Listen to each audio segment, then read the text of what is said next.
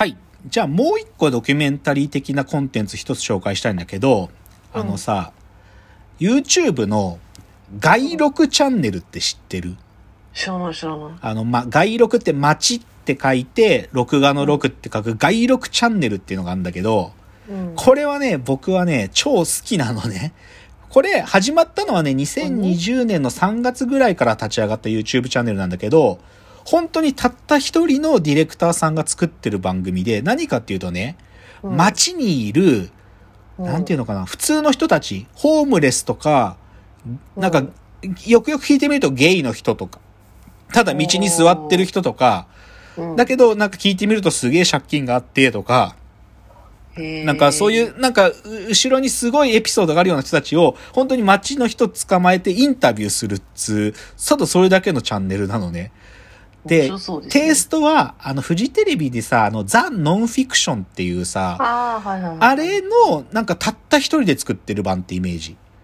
だすっげえ、なんか、まあ言っちゃうと社会的な境遇が決して恵まれてないような人たちを、なんかでもいろいろ聞いていくと、なんかその人のことよく分かっていくみたいな、めちゃくちゃ面白いのね、この YouTube チャンネル。で、作ってる人はね、もあの、もともとはテレビの仕事とかやってたフリーランスのディレクターさんで、えっ、と、三谷三四郎さんって人が作ってるんだけど、で、うん。これがね、年末年始で、あのね、まあ、毎日更新されるんだけど、あの、えー。年末から年始にかけて上がったのが、誰のインタビューかっていうとね、まずね、う浅見ゆまちゃんっていう、あの、うん。かつての AV 女優のスター AV 女優。うん浅見ゆまちゃんっていうのは AV 女優なんだけど、と後に卵巣の腫瘍ができちゃって、あの、女性機能が全部、あの、手術で取らなきゃいけなくなっちゃったっていう女優さんなんだけど、その浅見ゆまのが上がって、で、その次が千原ジュニアさんだったのね。ジュニアさんがなんで芸人になったかとか、そういう話が3回連続で。で、直近がカンパニー松尾さんっていう、これ AV 監督。で、うん。まあ僕ら世代の伝説の AV 監督だけど、カンパニー松尾さんが2回、自分、まあ彼の AV 監督になるまでの物語と、彼がどういう風に映像作品を作ってるかっていうのが語られるんだけど、だから、その一般の人だけじゃなくて、この年末年始はちょっとね、有名人がポンポンポンとインタビューで上がってんだけど、それめちゃくちゃ面白いよ、これ。えこの人、な、な、な、え、なにフリーで好きでただやってるってこと？いや、好きでっていうかね、まあテレビの仕事が、まあ要は退屈になっちゃったんだって。で、もっと血が通ってる映像を撮りたい、作品うん撮りたいっていう、その志で、一人で始めたんよ、こういうの。すごい人ですね。で、今でもね、登録者数10万人くらいいる。まあだから、すごいよ。行動力がすごいなって思う。なんか。DM とか送って、もう本人が、もうこの、有名人とか一般人の方たちにも出演のアポ取ってるらしいよ。出演依頼とか。だからすごい。外録チャンネルは超おすすめ。面白いですよ。っていうのが、面まあ白いうでね。まあちょっと箱根駅伝の話もしようと思ったけど、時間がないから飛ばしていいや。はい、で、じゃあ、ちょっとつ、ここからは、映画ドラマ編の話。ちょっとここは今日重いんだけど、はい。で、あのね、まあ、昨年末私は佐々木インマイマインという映画を見て素晴らしいねと言って、ああ、おっしゃってましたね。でね、で、まあ、それ2021年、まあ、おそらくたくさん映画を見るんでしょうと思ったんだけどさ、うん。僕今年最初の映画で、まずね、まず結論から言うとね、今年最初の映画は、佐々木インマイマインをもう一回見に行くことにしたのよ。ああ、まあまあ、やってたんです、ね。そうそう、まだ全然やってる。で、うんこれはもうど、なんでそうしたかっていうとね、まあ、佐々木マイマインはもう一回見ようと思ってたんだけど、うん。でもね、どっちかというと、正直僕が見るか見まいか迷ってたある映画があって、で、それを正直今年の一発目にしたくなかったの。言っちゃえば今年、まあ今年の映画体験の1回目を、まあ結論言っちゃえば、煙突町のプペルに汚されたくなかったんですよ。だから、まずちょっと僕は正月ね、年明けたら佐々木インマイマインをまずは見たんです。で、で、じゃあそれをまずまあ見て、で、じゃあ煙突町のプペルの話なんだけど、で、うん僕はまず自分の立場を言うと、西野昭弘オンラインサロンは僕は観察のために、あの、一応入って、西野昭弘さんが何を書いてるかっていうのはまあ読んでるんですよ。で、別にそれは共感してるとかいうわけではなく、シンプルに観察という意味で、あの、購読してるだけ。だから彼に対してポジティブな感情やネガティブな感情もとりわけ持ってないですよと。で、一方で、じゃあでも彼が言ってる話に、なんていうか、じゃあビジネス的な気づきがあったりはするってことは事実の一方で、彼の作るコンテンツに対して、僕はそんなに素敵とは思えてないってのが僕の、まあ、どっちかというと態度ね、まず前提。だからそういう意味で、映画、煙突町のプペルは、正直見に行くか見に行くかなんか超迷ってたわけ。で、その現象として観察しようかなって、観察したいなとは思ってるんだけど、でも、期待というか、そもそも期待は持てないし、おそらくダメな映画なんじゃないかなという予感が甚だしたので、ちょっと迷ってたのね。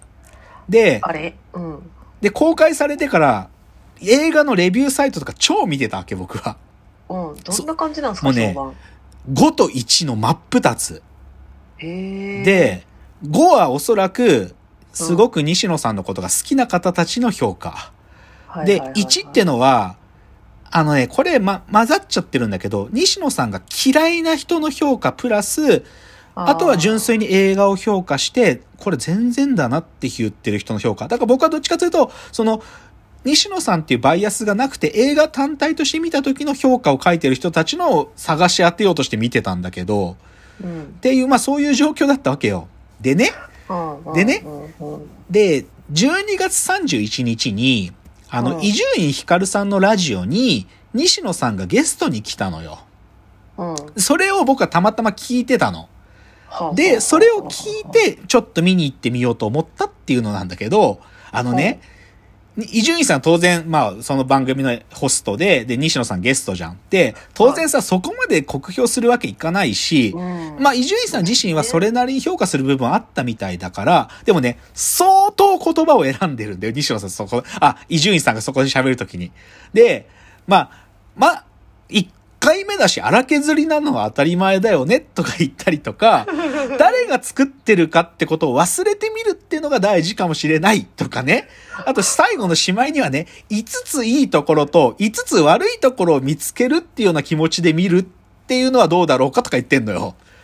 だから。あれじゃん、子供の発表じゃん。そうだ、多分おそらくそうなの。で、で、僕そういうのあったから僕も、だからいい、いいとこあったらいいとこ見つけて、悪いとこあったら悪いとこ率直に見つけようと思ったわけです。で、うん、まず感想をシンプルに言うよ。で、別にこの感想は、うん、なんていうか、僕の感想だから、批判とかじゃないよ。シンプルに僕が映画を見て思った感想だから、批判とか、なんかそういうわけじゃなくてシンプルに僕の気持ちね。僕の感想は、まずね、とにかく、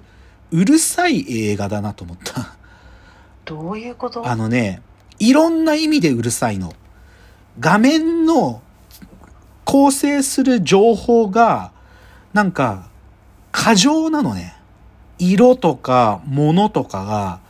なんかすごく賑やかでうるさいの。で、正直目がチカチカして、あの昔ポケモンショックってあったじゃん。画面がピカピカして子供が具合悪くなるやつ。正直あれなるかと思った序盤。ゲロ、ゲロ吐きそうになった。と、プラス、あと言葉って意味での情報も、なんかすごいうるさいわけ。あまりにベラベラベラベラ喋るから、頭になんか入りきんないの。だからもうなんか、もう疲れちゃうんだよね。なのに、か、で、そういう意味では、情報が肩なのかなと思いきや、逆に、中身はスカスカなの。で、中身っていうのは、この場合、ストーリーとか脚本だけじゃなくて、なんていうのかな、絵作りって意味での、ある意味での縮尺とか密度が超アンバランスなの。縮尺が合ってないの。例えばね、群衆のシーンとかあるんだけど、煙突町ってこんなにちょっとしかいないのって思うぐらい、最後ある意味煙突町の大事件が起きてる場に、市民が100人いないんじゃないかなみたいな、なんかそういうなんかアンバランスさがあったりとか、あと、こカメ、カット割りっていうのかな、こうカメラが変わってくんだけど、なんかね、上下左右、今どっちから見れてんの？これって思うくらい、ま、なんか頭が混乱するんだよね。だからこれって何の、どこの部分に原因があるのかなと思う。おそらく脚本、もしくは脚本から絵コンテを作る部分うんに、おそらくかなり致命的な欠陥があるんだと僕は思ったんだよね。これって、えっ、と、絵本を元に、だからアニメーションみたいなことですよね。アニメーション、アニメーション、3DCG のアニメーションなんだけど、まあそう。うんでまあで、まあ正直でもこれは別にさ、いまあ西野さんが一人で作ったわけじゃないから、そういうチームで作ってるけど、まあそのある意味での、そのチームにとっての一作目っていう意味ではまだ経験不足だっていうことが見えたってことだし、まあちょっと僕はすごいこう言い方すると失礼なんだけど、なんかそれ見てつくづく思ったのはね、基礎って大事なんだなって思った。え、じゃあ、プロは一人もいなかったのかな？いやいや、作ってる人たちはプロは混ざってるんだけど、でも、やっぱり船乗りっていうか船頭が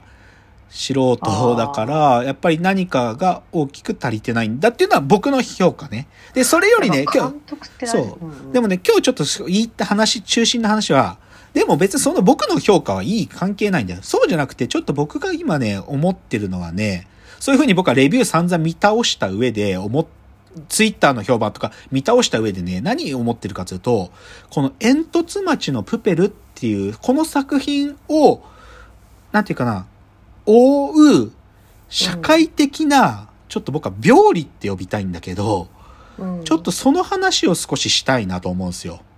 この、うんし煙突町のプペル、し作品単体というより、その周辺で起こっている集団的な病理って話を少しちょっとしたいです。ちょっと次のチャ見プター、。た見た人の病理。見た人、見た人、うん、そうだね。基本的には見た人の病理。ちょっとその話を次のチャプターで。じゃあ、次行きます。